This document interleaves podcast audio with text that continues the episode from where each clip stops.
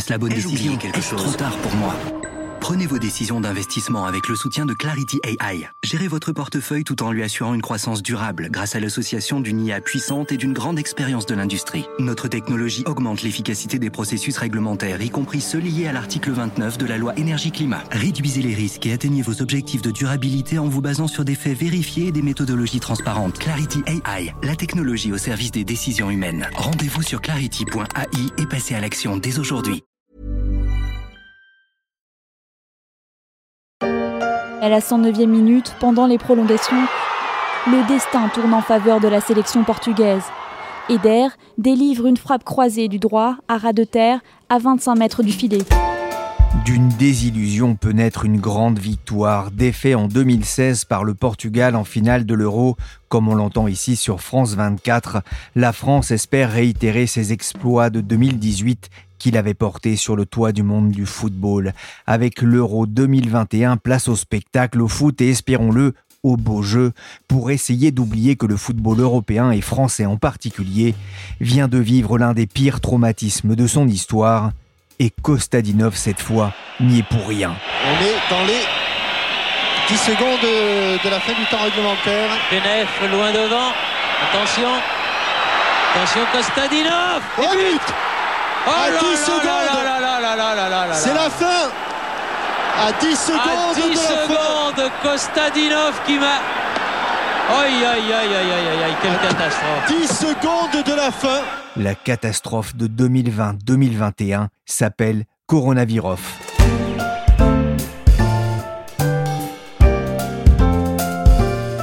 Je suis Pierrick Fay, vous écoutez La Story. Chaque jour, la rédaction des Échos sélectionne un sujet de l'actualité économique, sociale et financière pour le disséquer, l'analyser le comprendre. Aujourd'hui, La Story se penche sur la situation post-Covid du foot français et européen.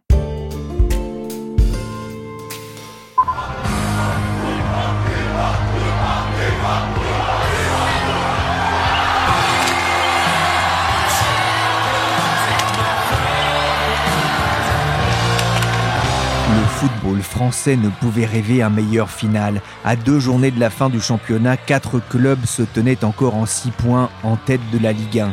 Mathématiquement, tout était encore possible. Un championnat remporté finalement par le LOSC, le club de Lille, qui a résisté jusqu'au bout à l'ogre parisien. Un suspense fantastique réservé à de trop maigres spectateurs, car les stades continuent de sonner creux en France depuis des mois obérant la capacité financière des clubs.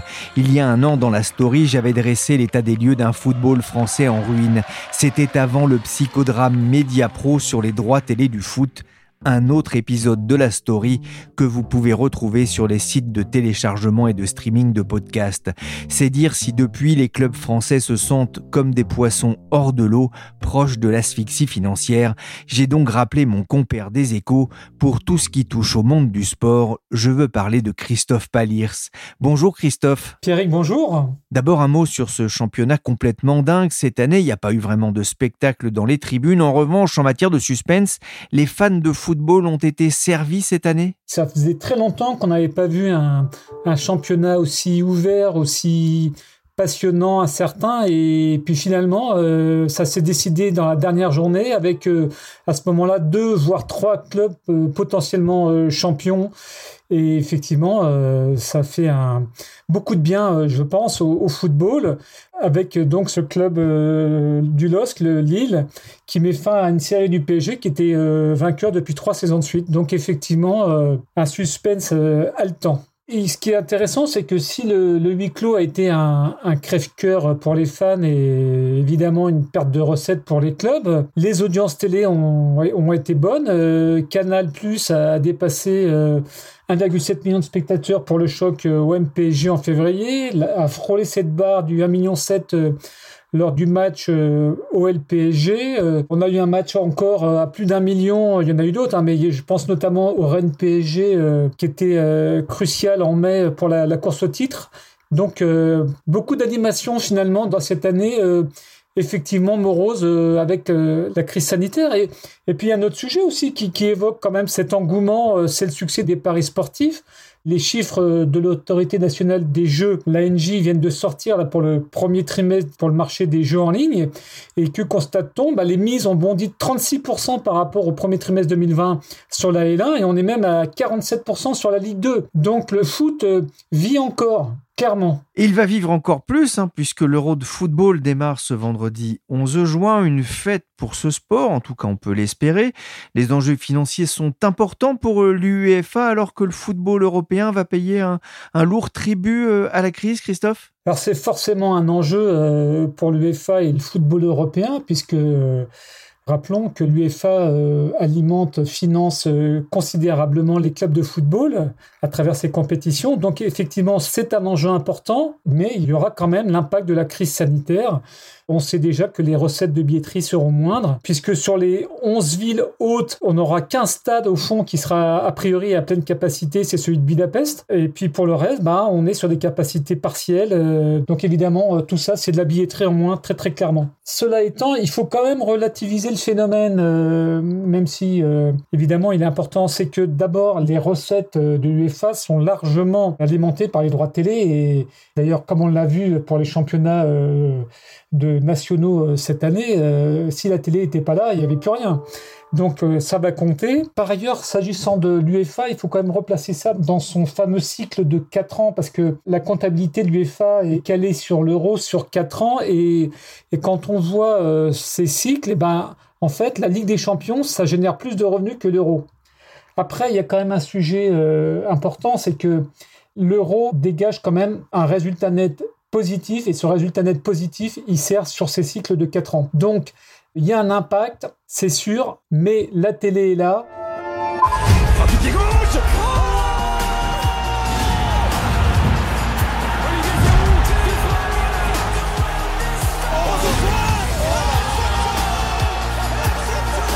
Merci la télé avec M6 et TF1 qui se partagent cet Euro 2021. On reviendra d'ailleurs dans cet épisode sur la question des droits télé, cruciale pour le championnat de France, car si l'UEFA a des réserves, les clubs, eux, ont bu la calice jusqu'à l'Ali. Selon un rapport publié par l'UEFA, la crise sanitaire devrait coûter 8 milliards 700 millions d'euros aux clubs européens sur deux ans. À eux seuls, les 711 clubs les plus puissants du continent ont perdu un peu plus de 7 milliards d'euros. Christophe, c'est plus lourd que prévu? Alors, c'est une question euh, à laquelle il est difficile de répondre, Pierrick, parce qu'en fait, on n'avait pas vraiment de rapport euh, équivalent à, celui que vient de publier l'UEFA et qui est très documenté, très précis. L'UEFA est vraiment très rigoureuse hein, dans ses documents. Euh, c'est vraiment un outil de travail considérable. Hein, je tiens à le souligner pour les utiliser assez régulièrement. Donc c'est difficile de répondre. Cela étant, je peux quand même rappeler que l'ancien président, euh, qui s'était d'ailleurs distingué dans l'affaire de la Super League de l'association des clubs européens, André Agnelli, avait donné une estimation euh, à la fin de l'année dernière euh, entre 6 milliards et demi et 8 milliards et demi sur les deux saisons, donc 2019-2020 et 2020-2021. Donc on est quand même dans quelque chose qui était présupposé avec euh, en revanche euh, toute la précision qu'apporte ce rapport de l'UEFA sur les conséquences proprement dites et qui sont les plus touchées. Mais bon, grosso modo, on est quand même dans quelque chose qui paraissait euh, déjà envisagé. Mais bon, 8,7 milliards d'euros, ça reste quand même considérable, hein, soyons clairs. Et justement, qu'est-ce qui a coûté le plus cher au club?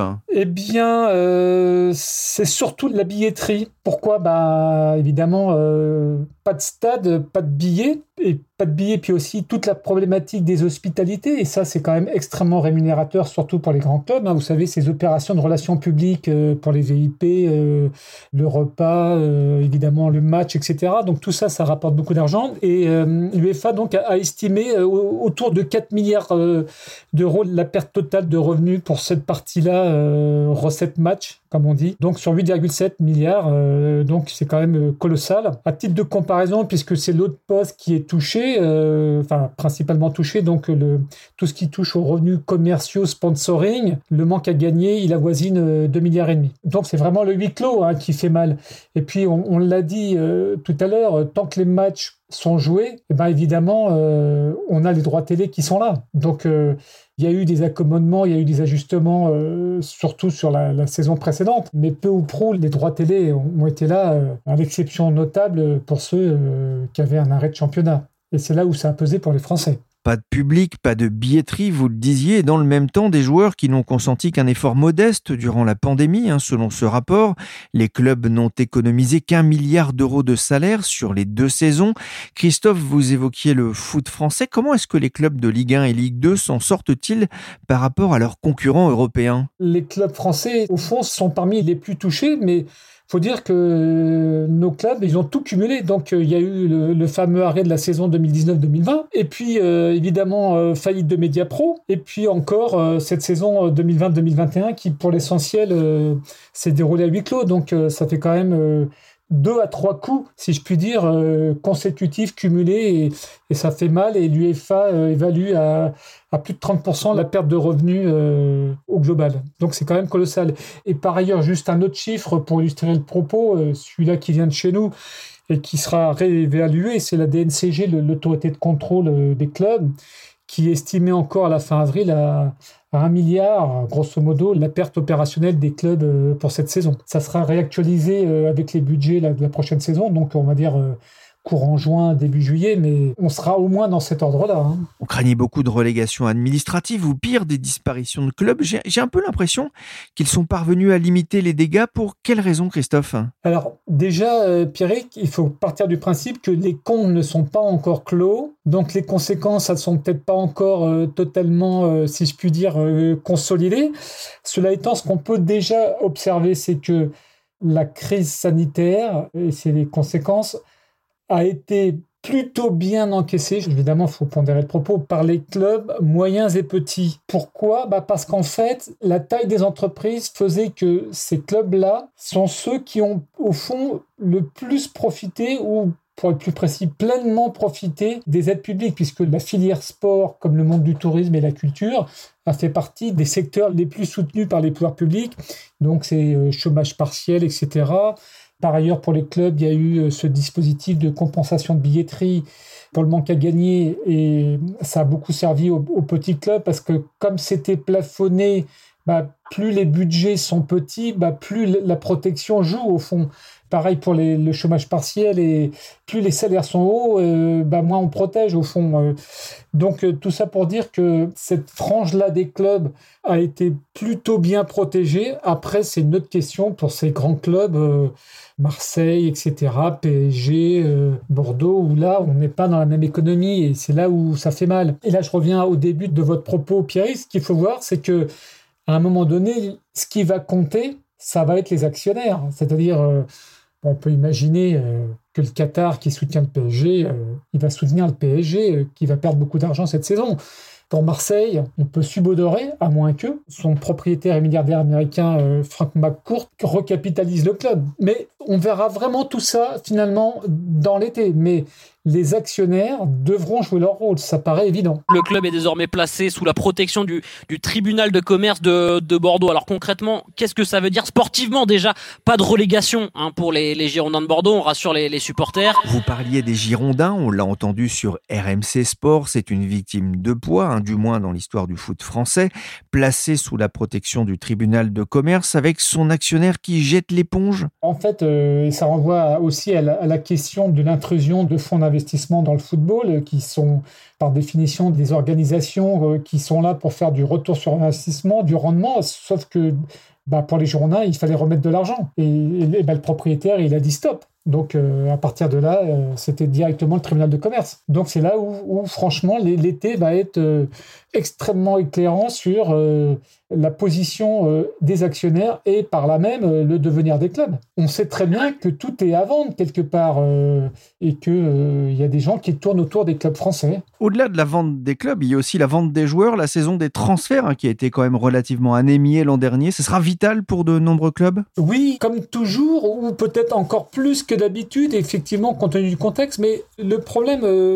comme l'an dernier d'ailleurs, Pierrick, c'est que bah, on, n'est pas sûr du tout que le mercato il soit très flamboyant. Euh, pourquoi? Bah Parce que la, crise, on en a parlé, elle, a touché tout le monde.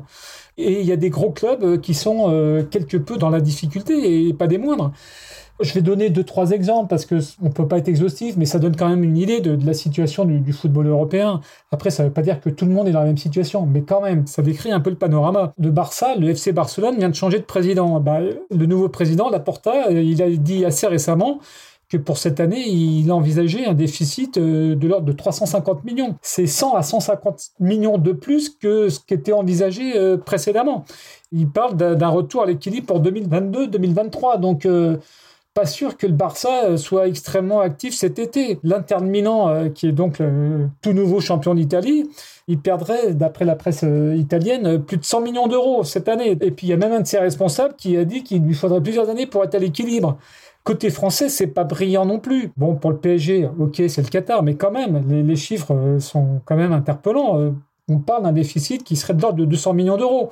L'OL Group, la, maison mère de l'Olympique lyonnais, qui est un groupe coté, donc euh, qui a une obligation de transparence en matière financière, a récemment annoncé une perte de, 50,6 millions d'euros pour la première moitié de son exercice 2020-2021. Donc l'OL, euh, qui était euh, sur un modèle de croissance rentable avant crise sanitaire, bah, il a pris la crise euh, bien sur la tête, hein, parce que pareil, plus de billetterie, plus rien, plus de recettes match, plus d'organisation de spectacles dans son groupe Ama Stadium. Donc tout ça finit par compter. Donc le mercato, bah, pas sûr que ce soit la folie des années d'avant crise sanitaire. Hein. Quand on se souvient de 2017 où ça avait été la folie Neymar, Papé, etc. Tout ça paraît un peu loin maintenant. Hein. Le responsable, les responsables, c'est Mediapro. Le responsable, on le connaît. Il a un nom, il a un visage. Qu'il arrête de parler et qu'il disparaisse, sur un plan visuel et sur un plan public. En décembre dernier, Christophe Galtier, l'entraîneur du LOSC, futur champion de France, s'en était pris lors d'une conférence de presse au groupe Mediapro, qui aura aussi marqué l'année footballistique. Mediapro incapable de payer les droits acquis pour le championnat de France. J'ai rappelé en sélection pour la story mon duo d'attaquants vedettes, Marina Alcaraz et Nicolas Madeleine, pour parler des droits télé si importants pour les clubs français. Bonjour Marina. Bonjour. Bonjour Nicolas. Bonjour Pierrick. Alors Marina, d'abord, Mediapro a perdu les droits et c'est Canal Plus qui a permis de sauver les meubles au cours d'un scénario digne d'un thriller financier Oui, un véritable thriller. Ça nous a tenu en haleine. Souvenez-vous, en mai 2018, très exactement le 29 mai 2018, Mediapro, alors quasi inconnu sur le territoire français, rafle les droits du foot au nez et à la barbe de Canal Plus. Le football français exulte. Le montant dépasse le milliard d'euros par saison, tout diffuseur confondu. Mais surtout Mediapro principalement. La Ligue 1 change de dimension, se félicite alors la présidente de la LFP. Mais en coulisses, Canal commence à s'agiter. Le soir même de l'attribution des droits, Maxime Saada, le patron de Canal, explique Je ne suis pas certain que la situation actuelle soit définitive, dit-il, et s'interrogeant sur la capacité de Mediapro à aller au bout de sa démarche financièrement. Le temps lui donnera finalement raison. Peu de temps après l'attribution des droits télé, euh, les critiques commencent à monter sur le modèle économique d'abord de la chaîne que Mediapro envisage de lancer. Le groupe Mediatro précise au fil des mois qu'il veut une chaîne autour de 25 euros visant 3,5 millions d'abonnés. Irréaliste, jugent alors certains. Et peu à peu, au fil de l'année 2018-2019 surtout et début 2020, les doutes sur le modèle économique de Mediapro émergent de plus en plus. Un certain consensus se dessine même sur la difficulté qu'aura Mediapro à rentabiliser son investissement. On parle quand même de montants autour de 800 millions d'euros. La chaîne est tout de même lancée. Elle est lancée à l'été 2020, en grande pompe, mais l'accalmie est de courte durée. Dès l'automne, quelques semaines après, donc, le groupe espagnol dit vouloir renégocier le tarif à la, à la baisse pour la Ligue 1 et la Ligue 2 donc autour de 800, un peu plus de 800 millions d'euros pour les deux. La Ligue a elle-même demandé au gouvernement de compenser ses pertes à cause du Covid. On est dans cette dynamique, explique alors le patron du groupe espagnol Raume Ruz dans une interview à l'équipe, assurant néanmoins que Mediapro ne veut pas remettre en cause le contrat avec la LFP. La suite, on la connaît. Mediapro sort de France et Canal Plus arrive. Et est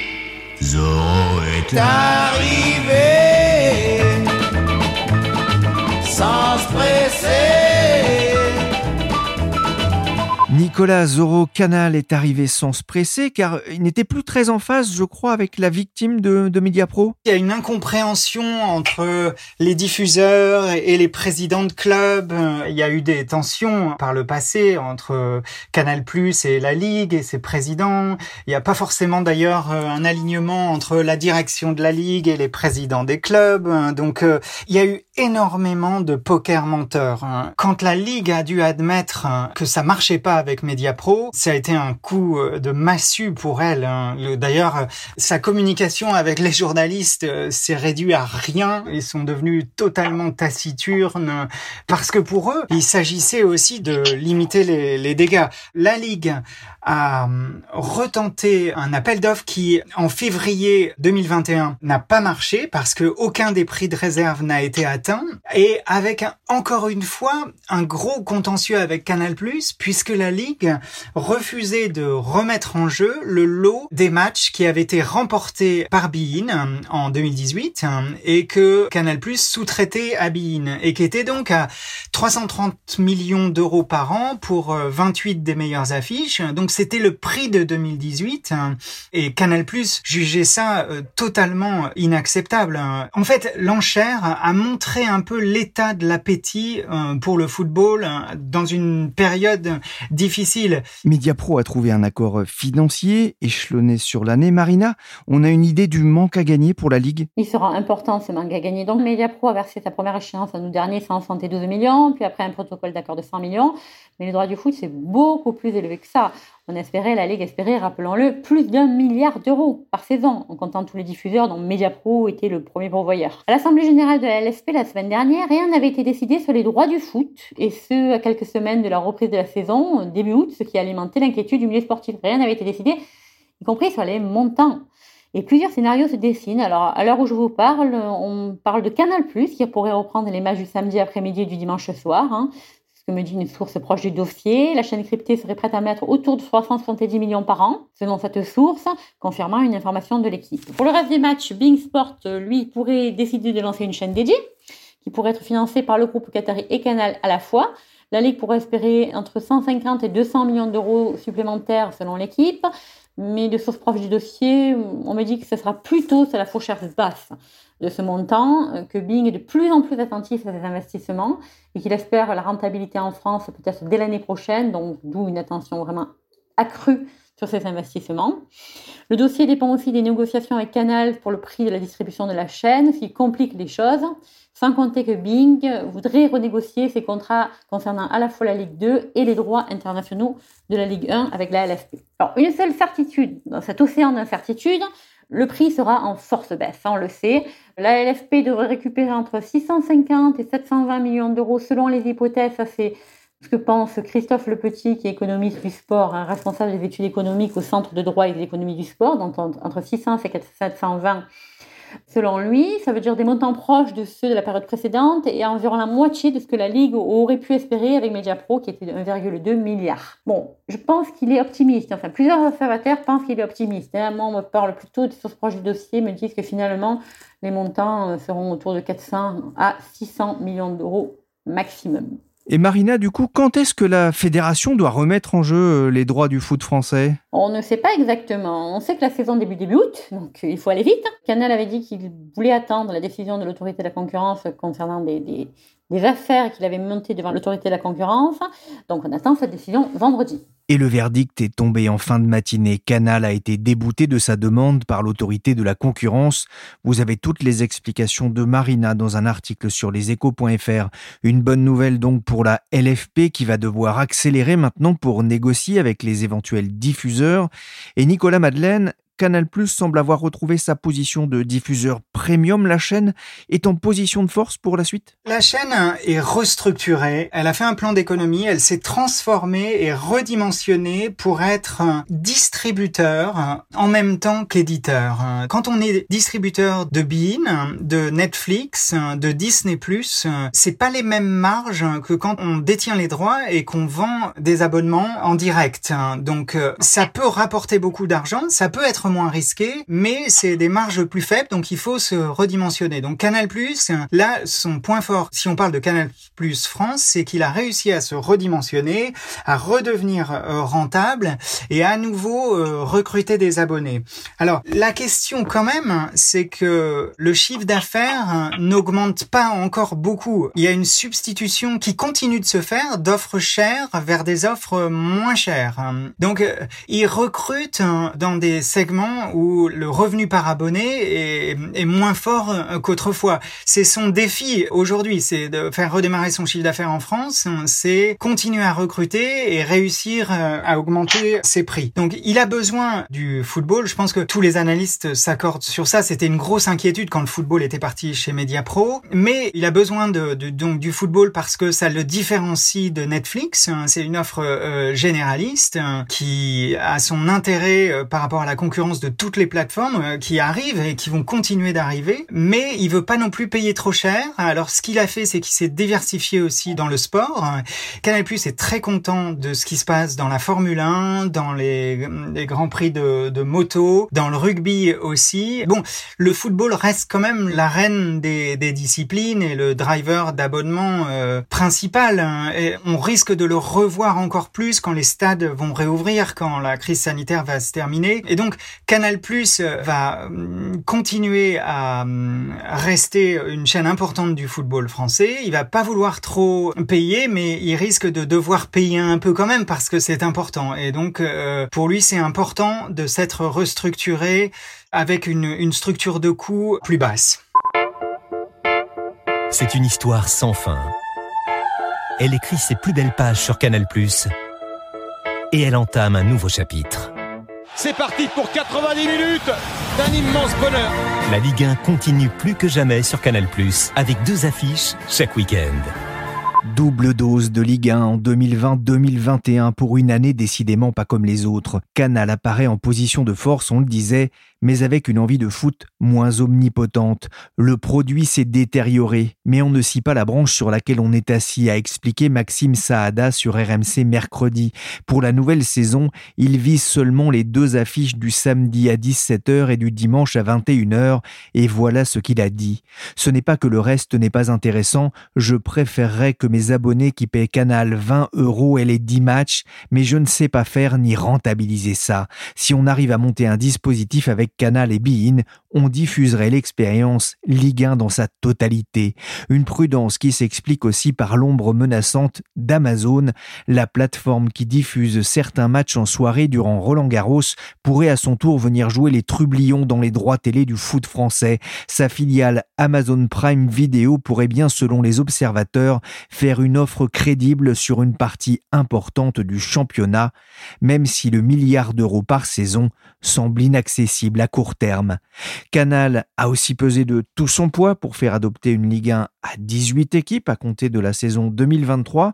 Christophe Palirs, les clubs ont fini par se ranger à cette proposition? C'est vrai que cette réforme était euh, longtemps sujette à controverse parce qu'il y a forcément des perdants. Il y a des clubs de Ligue 1 qui ne veulent surtout pas passer en Ligue 2 et puis il y a des clubs de Ligue 2 qui se disent que ça va être encore plus compliqué de monter en Ligue 1. Donc évidemment, c'était pas de nature euh, à être consensuel et euh, c'est vrai que passer de la Ligue 1 à Ligue 2, c'est sans vouloir être désobligeant, moins prestigieux et puis c'est beaucoup moins de recettes par ailleurs, euh, évidemment, avec les droits télé.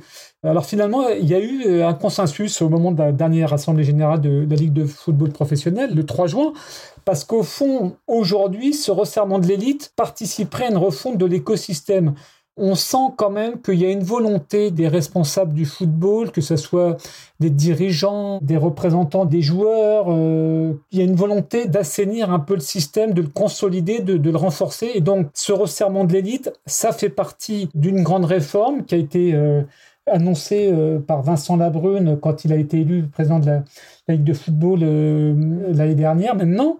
Mais il y a d'autres mesures qui doivent l'accompagner. On a parlé par exemple de réduction de la taille des effectifs des équipes, etc. Donc tout ça doit aller de pair. Et puis le consensus aussi, c'est parce que par rapport au calendrier de la réforme tel qu'il était évoqué au départ, il y a quand même eu euh, un décalage euh, dans le temps qui a été euh, discuté entre les clubs, et puisque finalement la mesure, ce passage à 18 interviendra sur la saison 2023-2024 et donc ça donne du temps, enfin en tout cas c'est dans l'idée, pour s'y préparer. Donc à un moment donné, il y a eu une espèce de voie de la sagesse partagée. Passer de 20 à 18 clubs, hein, c'est 4 matchs de moins, donc c'est un peu moins d'argent qui rentre, mais financièrement, ce rétrécissement sera quand même bienvenu? Oui, et pour deux raisons. Alors déjà, c'est quand même ce qui est dit par un certain nombre de gens, non, sans raison, c'est que la part du gâteau droit télé qui est quand même euh, jusqu'à présent, bah, c'est vrai qu'on est dans une nouvelle donne en ce moment, mais quand même avant crise, c'est quand même la plus grosse part de financement euh, des clubs et, que la part, bah, par définition, elle est plus importante à 18 qu'à 20. Alors ça, c'est, j'allais dire, la, réaction de prime abord. Et puis, l'air de rien,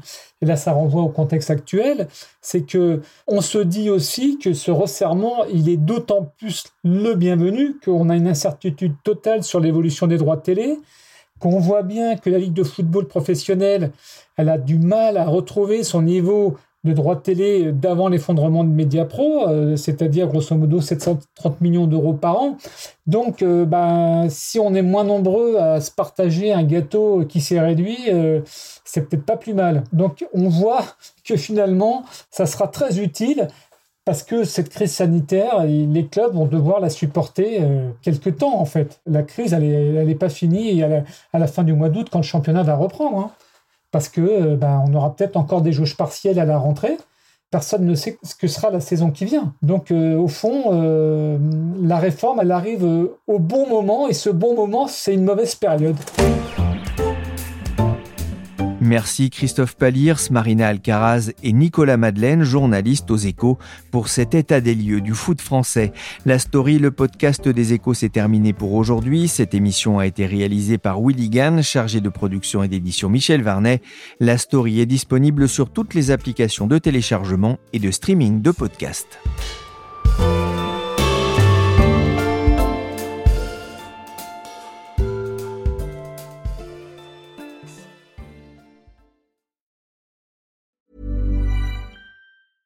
Confidence starts with loving who you are. And when your skin feels nourished and glows on the outside, you naturally radiate confidence from the inside. Give your skin a glow up with Osea's clinically proven Mega Moisture Duo. This ultra hydrating body care features two of Osea's best sellers, Undaria Algae Body Oil and Undaria Collagen Body Lotion. These seaweed powered heroes use skincare level ingredients normally reserved for your face for results you can see and confidence you can feel. Osea has been making clean, clinically proven seaweed infused face and body care products for over 28 years. This luxurious skincare is vegan, cruelty free, and climate neutral certified, so you never have to choose between your values and your best skin. Glow from the inside out. Get 10% off your first order with code GLOW at OseaMalibu.com. That's O S E A Malibu.com code GLOW. You know how to book flights and hotels. All you're missing is a tool to plan the travel experiences you'll have once you arrive. That's why you need Viator. Book guided tours, excursions, and more in one place. There are over 300,000 travel experiences to choose from, so you can find something for everyone. And Viator offers free cancellation and 24 7 customer support for worry free travel. Download the Viator app now and use code Viator10 for 10% off your first booking in the app. Find travel experiences for you. Do more with Viator.